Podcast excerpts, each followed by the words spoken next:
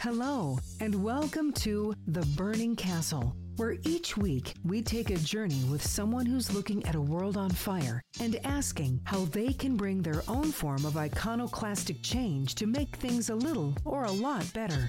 For those who aren't familiar, the burning castle is a reference to the original iconoclast Abraham, who sees a burning world and asks if there's no master at home to put out the flames. The response he receives is to go out and become a stronger person so he can create a better world. With your host, Ashley Rinsberg. Hello, and welcome to the Burning Castle. This is your host, Ashley Rinsberg.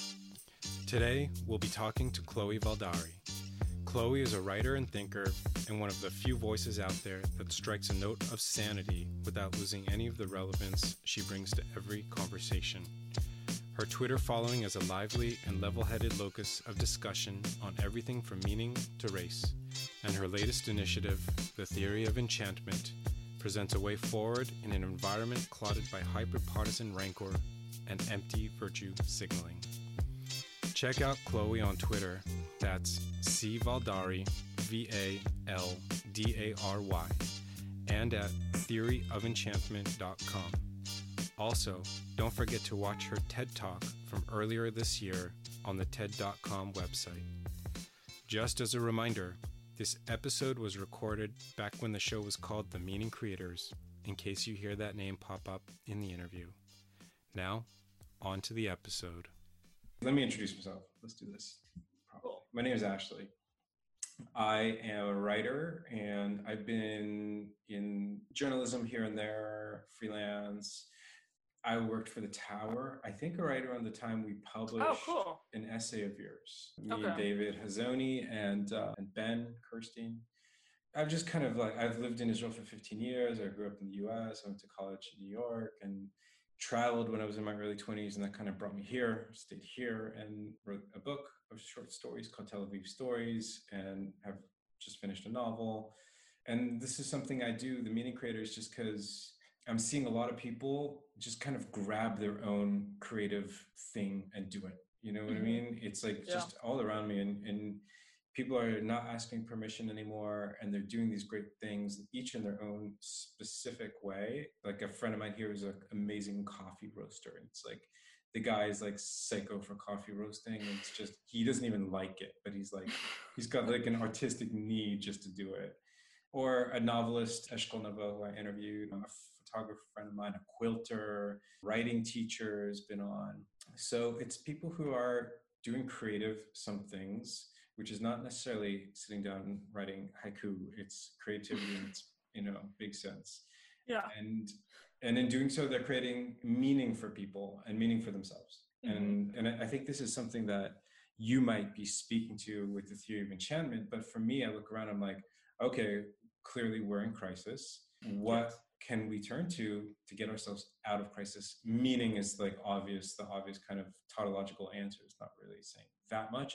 But the Yeah. question for me is how do people create meaning? And that's why I wanted to launch this series because I want people to see that just like all the other people who've appeared so far in the interview series, they could just do it themselves. You know what I mean? Mhm. I was just looking at your Twitter stream, like those two guys who are doing the reaction videos, Yeah. music. It's like, yes, thank you. yeah. It's so cool that they're doing that. Yeah. Okay, so I'll turn it over to you. I'll just start with like a little bit about you, who you are, where you come from, and Sure. Okay, cool. I am Chloe. Hi, good to meet you. nice to meet you. I am from New Orleans originally. Moved to New York five years ago, so I'm- I'm a new New Yorker. My New Orleans origin story is probably relevant to how I became a creative being. I grew up in a very eclectic, some would say, um, home. My home was infused with very much a spirit of inquiry and orthodoxy simultaneously. So I grew up in a Christian home that took Christianity very seriously, but the form of Christianity that the church I attended and that my parents are part of is a very non mainstream form of Christianity. It's very similar to Seventh day Adventists, if you're familiar with that denomination. Um, we went to church on Saturday instead of Sunday. We observed Rosh Hashanah and Yom Kippur instead of Christmas and Easter in fact, on Christmas Day and on Easter Day, we spent our days reading the history of those two holidays and how they came to be and like unpacking the origin Mm. stories. Wow, So that's, that, that's fascinating. yes, well, some would say nerdy, but fascinating is a better word. They um, go no, hand in hand often. yeah, it's both. No, it was very good education that I received as a result of that. I had a very expansive, ironically expansive worldview as a result. And I say ironic because, Mhm. again, there's that orthodoxy to it. I was very strict about following to a T the interpretation of Christianity that my parents had. But simultaneously, that strict interpretation entailed studying the origins of things. And so that gave me a very cosmopolitan worldview. At a very young age, I was aware of ancient empires, ancient history. Hmm. I was very aware of the fact that my presence in New Orleans was not the only thing that existed. there are things that came before me That's helpful. And there would be things that would come after me. So the presence of history was in my life at a very early age as Wow. a result of that. That's amazing. Uh, that's very yeah. rare. Yeah, I'm learning that.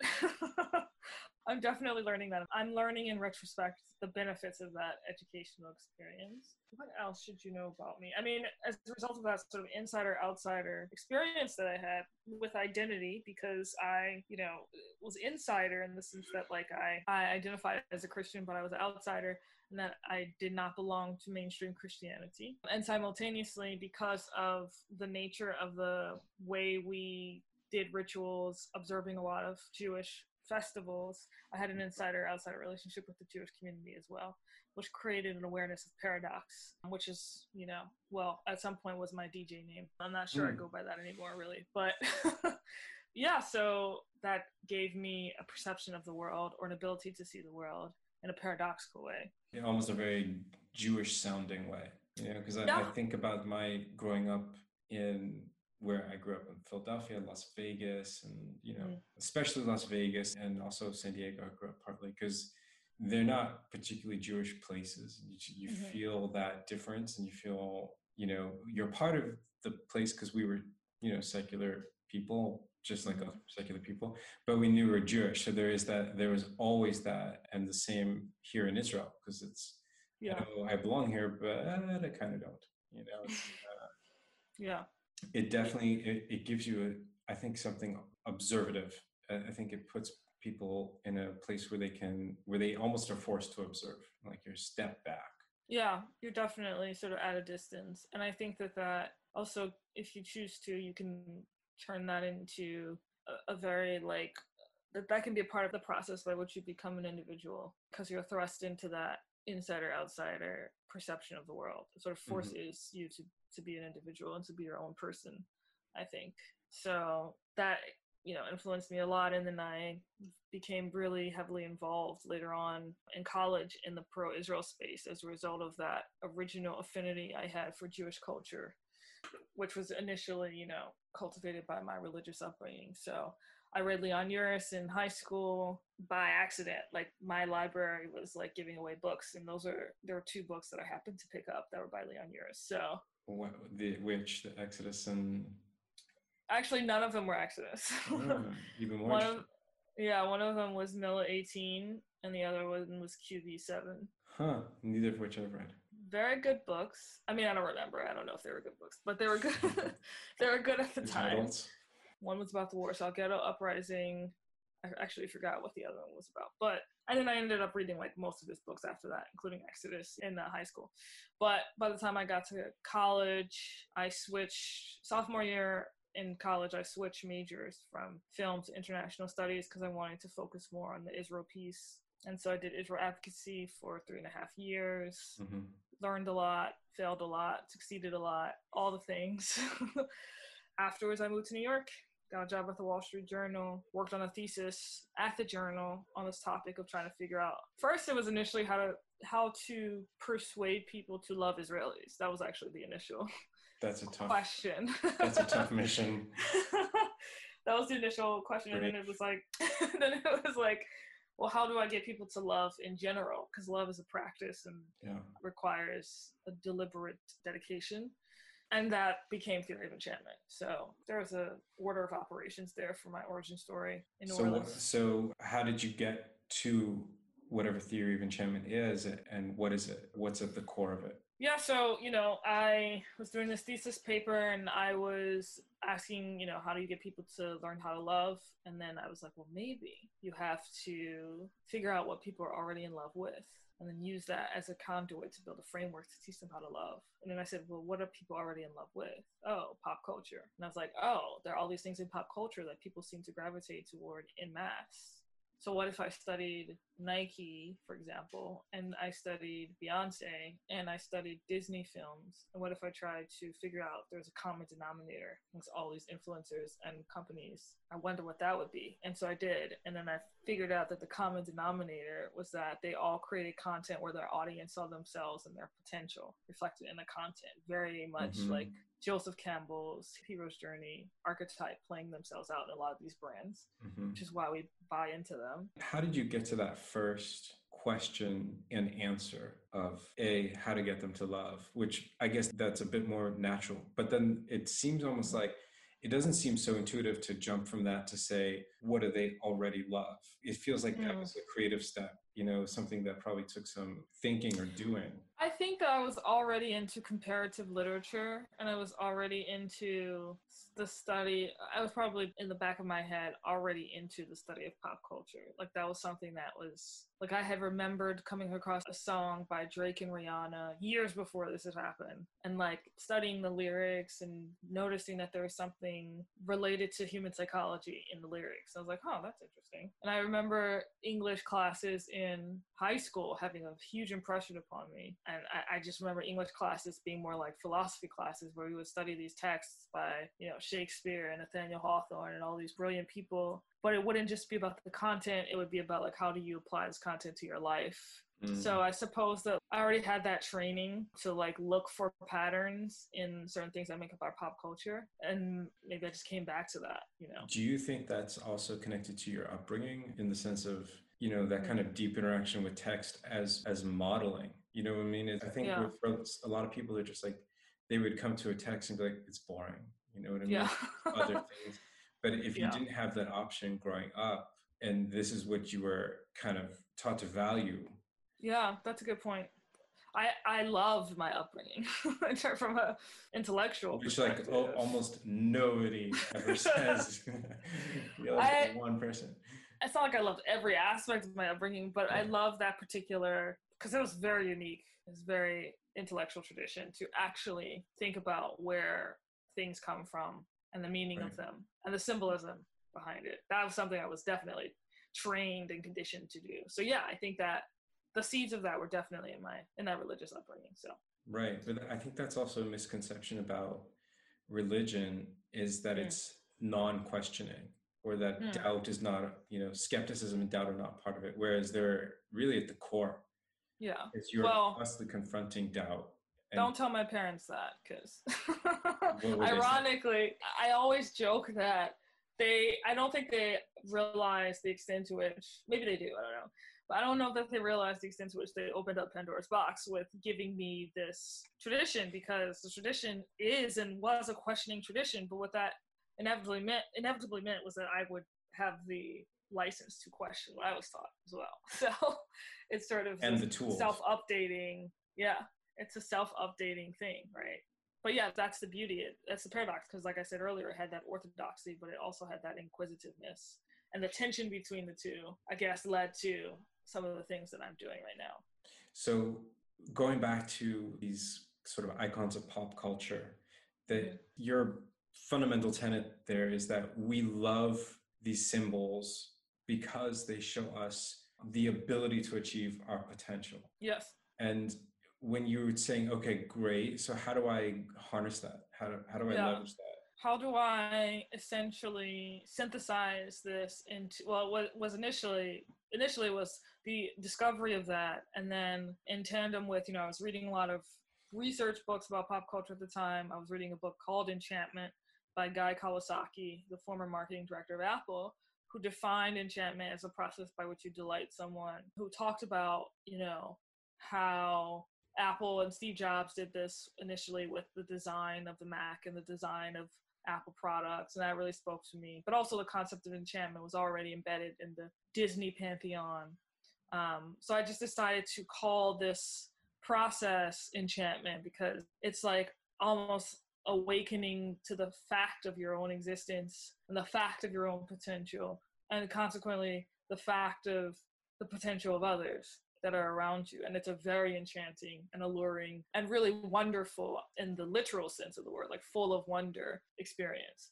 So yeah and then you know i took that and i basically created a three principle framework on how to try to engender or cultivate enchantment in your interactions with people specifically when you had to talk about difficult conversations with people so like i was talking i was lecturing on many college campuses about the israeli palestinian conflict and it would oftentimes erupt, especially in college days, but oftentimes erupt into just like shouting matches. And I'm obsessed with this idea that you can hack into human psychology. So I was just like, but can you design a framework where people are less likely to erupt into shouting matches and more likely to give people the benefit of the doubt and more likely to be generous with their assumptions and to uh, greet each other with like unconditional positive regard. Like so the three mm. principles were really that i designed around this concept of enchantment were designed to try to do that.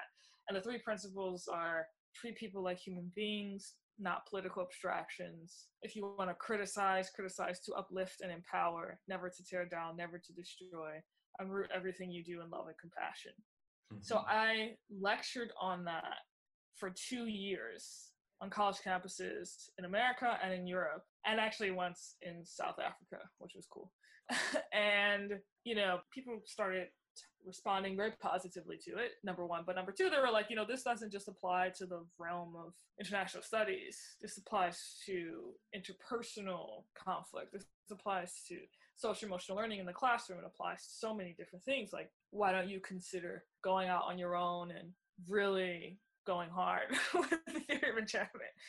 And enough people told me that. I was just like, okay. And so I did who, that. Who were those people? Like friends or colleagues? Or? These were people at my talks. Like these were people like at the lectures, like during the Q and A, they would like say make these comments. Also, some of my colleagues would say the same thing. I was working at the time for a Jewish nonprofit, formerly known as Jerusalem U. Now it's called OpenDor Media. But yeah, I just kept getting that, and I was like, okay. So eventually, I decided to go out on my own, started LLC, Theory of Enchantment, and then I turned it into a full course. So that was like when I went on my own. That was when I turned it into like a full 25 lesson course where it's like, okay, we're going to break down these three principles. When we talk about, you know, treat people like human beings, not political abstractions, there's going to be an entire section on what does it actually mean to be a human being. We're going to use pop culture and other rich sources to talk about what that means, to talk about the human condition, to talk about the things that every human being has to go through, regardless of, you know, skin color or socioeconomic status or other immutable characteristics. We're going to talk about vulnerability. We're going to talk about mortality. We're going to talk about imperfection. Like, how do we actually become content enough with ourselves given that we all have to deal with this. Because what i kept noticing in terms of the pattern that produces not love but i would say extremism was very repeatable pattern. It was insecurity combined with self-contempt combined with overcompensation for that or for those two things that led to extremism. So it's like okay to work backwards what we need here is a practice that can teach people to actually love themselves so that these other things don't manifest themselves later on in very negative so, ways. So say that again. It's insecurity. Yeah, it's insecurity combined with self-contempt. Self-contempt, meaning what? Because we hear a lot of about self-hatred. Self. Yeah. What's self-contempt?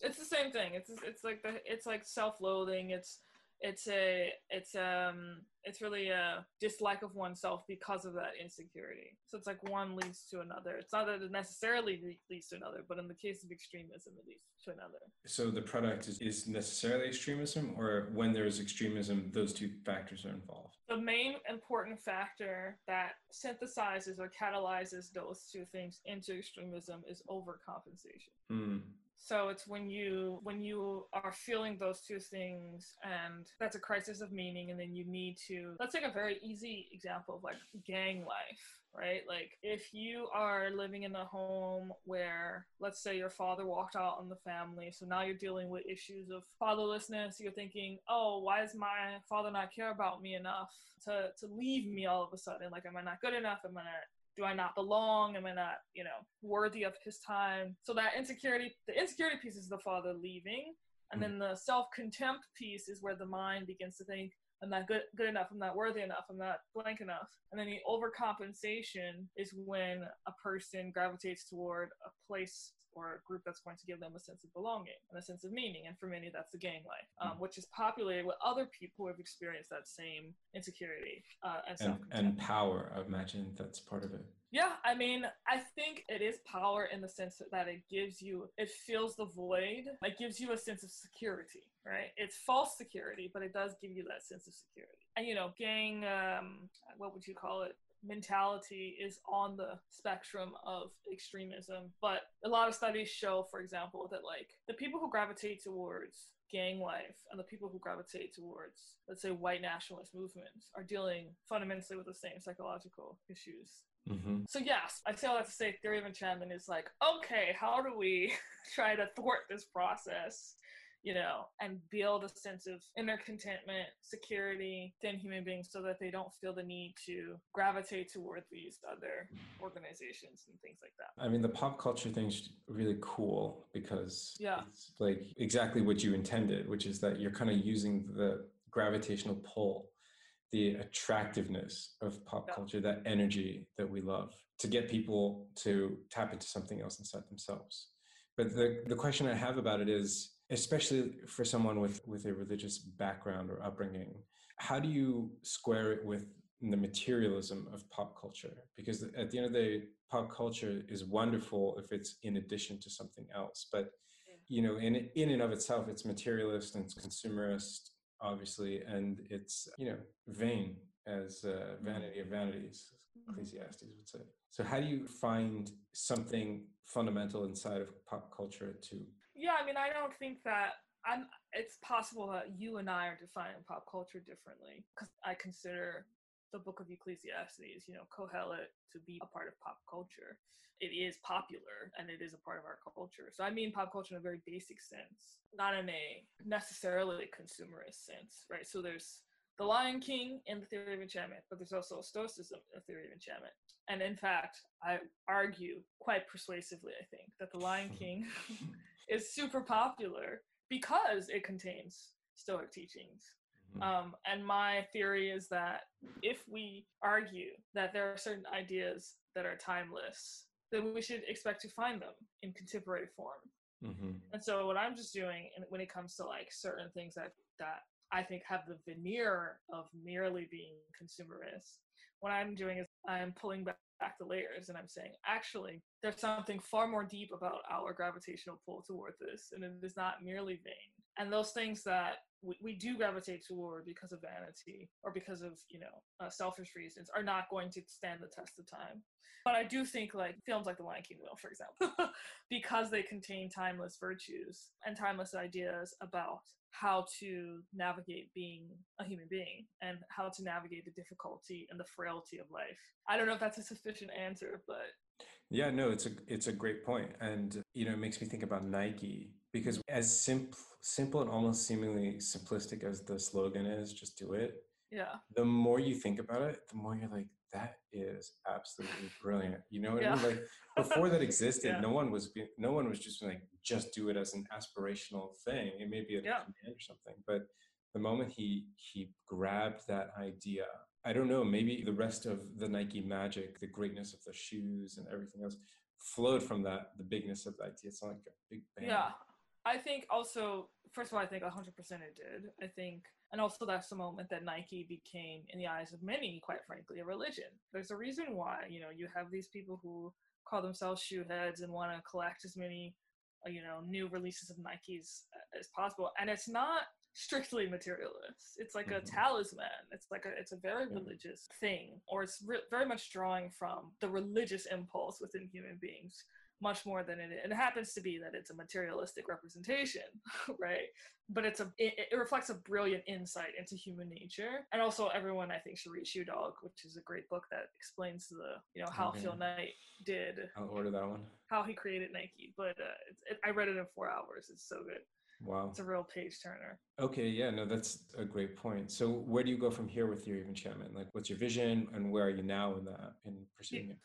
Yes, that's a good question. So, you know, Theory of Enchantment is a full course, full training. We sell to three different cohorts. We sell to individuals. So, if you're an individual, you can enroll in the course and, you know, do it yourself if you'd like. We sell to high schools as well, uh, social mm-hmm. emotional learning program for teenagers. And we sell to companies, professional development training, offering an approach to diversity and inclusion that's rooted in developmental psychology. Again, that's rooted in that psychological understanding of where racism comes from.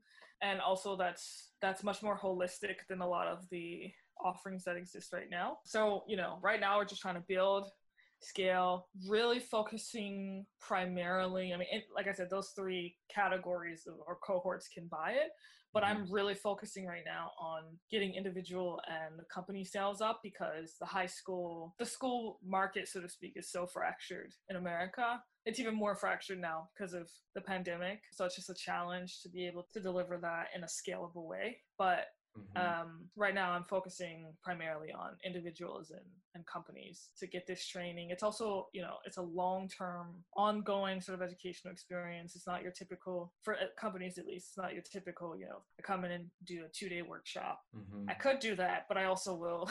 what that comes with is this intensive 25 lesson course that you should deploy to your teams to give them the necessary skills to not only make the culture better, but just have a better relationship with themselves and show up as, you know, I think self starters more and, and wanting to make the company greater. So, cool. and what is life like for you right now in New York City or in, well, I mean, I feel like I, you know, when you watch like those shows about startups, like, or, or those those origin stories about Steve Jobs and stuff like mm-hmm. that. I feel like I'm now entering into that. that phase okay. in, in my life. Like I have a, you know, I have like a whiteboard in my room now. You know, it's like, it's like, it's like really okay, startup life. You know, with all the trappings that that comes with. So yeah, I don't know. That doesn't. I don't know if that sounds romantic or not, but I'm uh, just it, really. It's probably best that it is. I mean. Yeah. Yeah. No. Definitely. Definitely. It's it's it's a good thing that I enjoy what I do. Yeah. but yeah, no, I'm just like I, am really just focusing on trying to build theory of enchantment. So that's what life is like right now in New York. I mean, you know, obviously going to Manhattan, Manhattan is a little bit kind of a ghost town. I've been reading all these mm. pieces in the Times about like how businesses are shuttering and it's really yeah. depressing. And I want, you know, property values are going down. People are moving to the suburbs. Yeah. You know, I'm wondering about, I mean, I know New York will come back.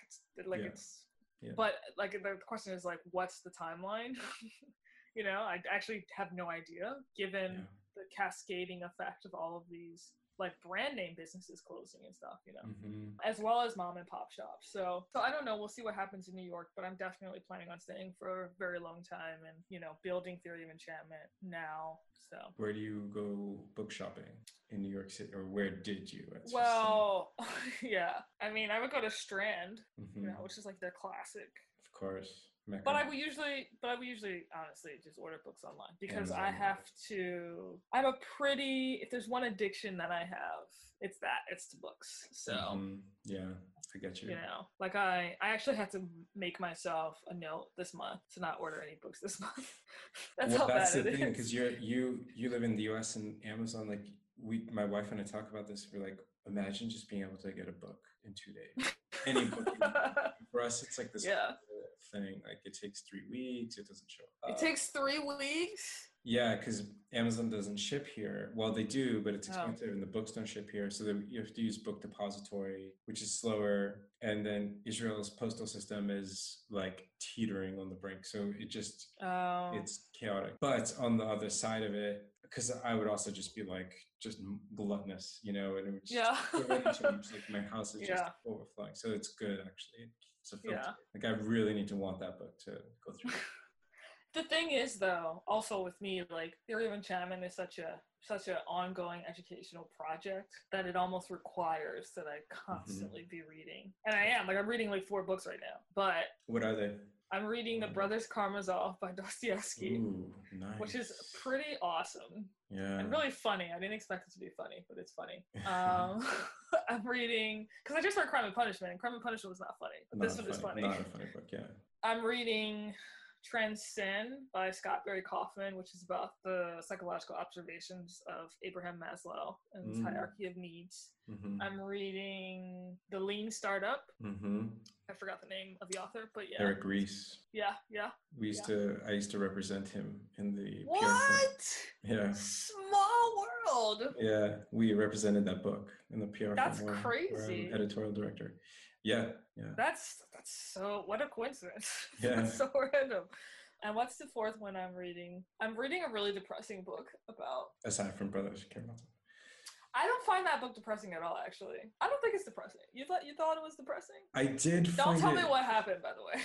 no, no. Uh, even if I wanted to, I actually I couldn't. But I think it was. It, yeah, it was hard. It was. Um, yeah. You know, existentially hard. You're just like okay. I find it very funny. I also think I know where, where it's going, so maybe that's why I don't find it depressing. Mm. But there's a book I'm reading by Alice Miller, who's a famous child psychologist, who argued that child rearing practices, certainly in the in the 20th century, were heinous and were also responsible for some of the world's or for helping to create the conditions in which some of the most brutal dictators huh. rose to power. Whoa. Yeah. oh, it's called it's called For Your Own Good. so, wow. Yeah. Wow, that sounds fascinating. Yeah. And probably very true. Whatever Stalin's mama did to him. Yeah. Couldn't have been Stalin, good. Hitler, like a lot of them were like almost beaten within an inch of their lives when they were oh like God. 11 years old or whatever. That's yeah. so crazy. Yeah. Oof. All right. on that note, so those are the four books that those are the four books that I'm. I can I'm see the, right the one the one title I can make out on your shelf is I think it's Amos Elon's Herzl above your left shoulder, other direction. Yeah, Herzl. Um, I don't know, but is this is my this is my roommate's. Uh, oh, it's your roommate's. Okay. We're very we like reading in this household, as you can That's see. the way to go. Yeah. The way so. to go. Well, this is great. This is interesting. Do you, is there anything else you want to, to share? I saw you got a podcast. Oh yeah. Talk a little about that. So I mean, I'm working on a bunch of things. We can also talk about music if you want, because I also do music production. Well, yeah. so side note, pod, we just came out. Me and my friend Jamie Kilstein just came out with a new podcast today called "So Much Things to Say." Congrats. Yes, it's dramatically incorrect. Thank you. Yes, it's dramatically incorrect. We actually named it after Bob Marley's song, So Much Things to Say. So, which song is that? Look it up, check okay. it out. I think when you'll hear it, you'll be like, oh yeah. But it's basically a podcast where we talk about everything going on in the world, um, and in particular in America. But we also have like a very artistic approach to how we talk about everything. And art and spirituality are like massive components of the podcast. Mm, so cool. Um, check sounds, it out. Sounds really cool. Yeah, it's pretty, gonna be pretty good. So and music. Yeah, so I started producing music last year. Really love it. Meaning what? Meaning I would, you know, last year I produced I don't know, total of maybe 12 songs, put it out on uh, uh, SoundCloud. And then this year I put like, I think like seven or eight of the best into one album and published it on Spotify. So if you actually go to Spotify, mm. you can find my music under my name, Chloe Valdary. Name so of the album. Pro- when you say producing, you don't mean like for a third party. You mean like no, no, self. You're the music. yeah, yeah, yeah. You're, you're you're making music. Yeah, yeah, yeah. Is that the right word? Am I using the right word or the uh, wrong word? I would say I I don't know, but okay. I would say making. Okay, so I'm making music. I started making music last year. As of now, I started making music last year. I have an album out on, on Spotify called Paradox. Oh, cool. Okay. So, so and how do you out. place that that type of music? Your sound? What are your oh, influences? Oh, how did you get to that to to this? This is a pretty big I'm... pretty big thing. yeah, honestly, it started like two and a half years ago when I was I've been obsessed with this singer songwriter guitarist named Ben Howard out of the UK since I was in high school. And two and a half years ago, of watching Netflix, and I was just like, I need to learn guitar. Like, why am I spending my summers watching Netflix instead of learning guitar? Like, this is ridiculous. So I decided to buy my best friend's guitar for 50 bucks because she wasn't using it and I like learned basic guitar. So that's where it started. And then, you know, just had fun with that and just started producing songs on GarageBand initially. um, which don't underestimate GarageBand people. Steve Jobs specifically designed it to be a free music making piece of software so that people could easily make music at any time. So I would never there. underestimate anything. by Mr. Yeah. Jobs. Yeah, like it's it can do some serious things. So I initially started producing, making music on GarageBand. You know, I bought a simple recorder with two mics from uh, Guitar Center, and GarageBand has beats built in, so you can really compose a song. I started with that, and then I later on graduated to Logic, so I finally bought Logic, which is like a more expensive GarageBand, um, but the same interface, and you know started uh, experimenting with that, and you know it's just vocals and sounds, and you know I'm really proud of what I've produced so far. I have this real serious fantasy to one day perform concerts, putting that out in the universe, like I really want awesome. to do that when COVID is over. Uh, so, so yeah, I, I enjoy it. It's a very meditative experience for me. So yeah. Sweet. Well, once you start it, come perform in Israel, and I'll. Oh yeah! Oh my God! Can you imagine when I perform in Israel? It's gonna be insane. it's gonna be great. It's gonna be wild it's gonna be wild because like Israel's like that's my heart and soul in many many ways. So yeah, it's gonna be. I plan on performing in Israel like after I've gotten really popular, and so it's like a big deal once I go to Israel. you know. you could also go the other way around and like win over their hearts here. You know, that's true. Keep coming back, and they're like, oh, she's still yeah, that's she's famous, and she's still coming back. That's it's just expensive to fly to Israel, so that's true. I have to work out those details logistically, but but yeah, no, I I would love to perform there one day. So yalla, as we say. fair enough. Fair enough. Yeah. I would say also one last thing. One of my biggest influences in music is Sade. Like I grew up listening to Sade. I think her style is so cool. It definitely influenced. It's funny because someone actually listened to a song on my album, and he was like, "Are you influenced by Sade?" And I was like, "You're the first mm-hmm. person to to get that." So because you asked wow. me what my influences were. Yeah, yeah, yeah, That's great, and it's also great to know your influences because then yeah. it's respectful. It gives you direction, and it and it differentiates you because you're aware. Yeah, that's really important. Do you think that there are a lot of artists that aren't aware of their influences? Tons. I think the good ones are aware. I think the great ones yeah. are for sure aware, and they're like in awe of yeah the influencers. And I think a lot of people in the middle I think actually, I forget who said it. It was a book on writing that I read, a well known author, woman. And she's saying the reason you need to read so much as a writer is because even without reading those other authors, you'll mimic their style because their style's in the culture. You just won't know it. Ah. She's saying when you when you read their work, even though writers be like, well, I don't want to start to sound like this author or that author, but it's the opposite. She says that because you're familiar with their style, you can recognize it when it pops up in your own work and be like, oh, okay. Uh, so that was a great point. Yeah. And I also think that, like, to reiterate, it's important to reiterate your earlier advice, which is like, if you're an artist and you're having like imposter syndrome, like the first song I made was a song called Imposter, which hmm. was an attempt cool. to like deal with and challenge my imposter syndrome you know head on. So i think it's, artists I, need yeah, to it's tough. I don't know that it ever really goes away. Well it's interesting because anytime i tell people i have imposter syndrome they're like but do you really? Because it doesn't sound like that that's what that is. So i don't know. I think the nervousness is always there but it's yes, a, it's like a muscle. yeah, yeah. it's like a muscle that you keep exercising and the more you exercise it the less intense it becomes i think that's yeah for sure that that's something i actually had a great interview with hugh jackman mm. with Tim Ferriss, and he talks about that. He just mentions it casually, the nervousness of going on stage and how like how he's just coping yeah. with this nerve, or, or actually talked about it going on TV. He's like, you have wow. all that being so nervous, and like, oh wow, this guy who's been acting for 30 years, who's like a mega star, is still yeah. nervous. And of course he is. And just like every author before, I remember we at the PR firm where I work, we bring in big name authors and journalists. And once it was Ann Coulter, just because she's like such a huge profile, which like, who's this person? So yeah. she came and talked to us and she was about to release a book and she was like, she wasn't just saying she was scared it was gonna bomb. She was living that fear. You know what oh, I mean? Wow. And this is a yeah. woman who's probably sold how many million copies, who knows? Yeah. And has got like a machine and a mechanism, and she was terrified. Wow. And I think it's just part of being a pro. A person, yeah. A, per, a person, but the pro because the pro continues to face it and get yeah. past it, whereas the amateur doesn't. and The amateur just yeah, yeah, guys away, be like, no, it's not. I don't. I don't want to feel that. Yeah, and it sucks because there's so much life to be lived. you know, yeah. beyond the fear of nerves and things like that. Yeah. So yes. Yeah. Yeah. I encourage artists to be courageous and just do it, as Nike it, it, says. there you, you know? go, bringing it back. That's a hundred percent it, and and I think for people to understand, just like what you did with the guitar, you mm-hmm. start, you pick up the guitar and learn basic guitar. You know what I mean? You're not becoming Eric Clapton. Yeah. like maybe in 20 years. That's not even in 20 years. Yeah.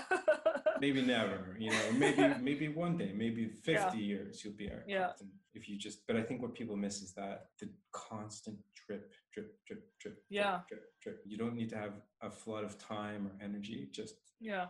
Anyways, thank you so much. This was great. What you're doing is awesome. And thank you. I'm going to listen to your music and I'm going to, I hope I could embed a song in the interview. Yeah, that'd be cool. Um, text.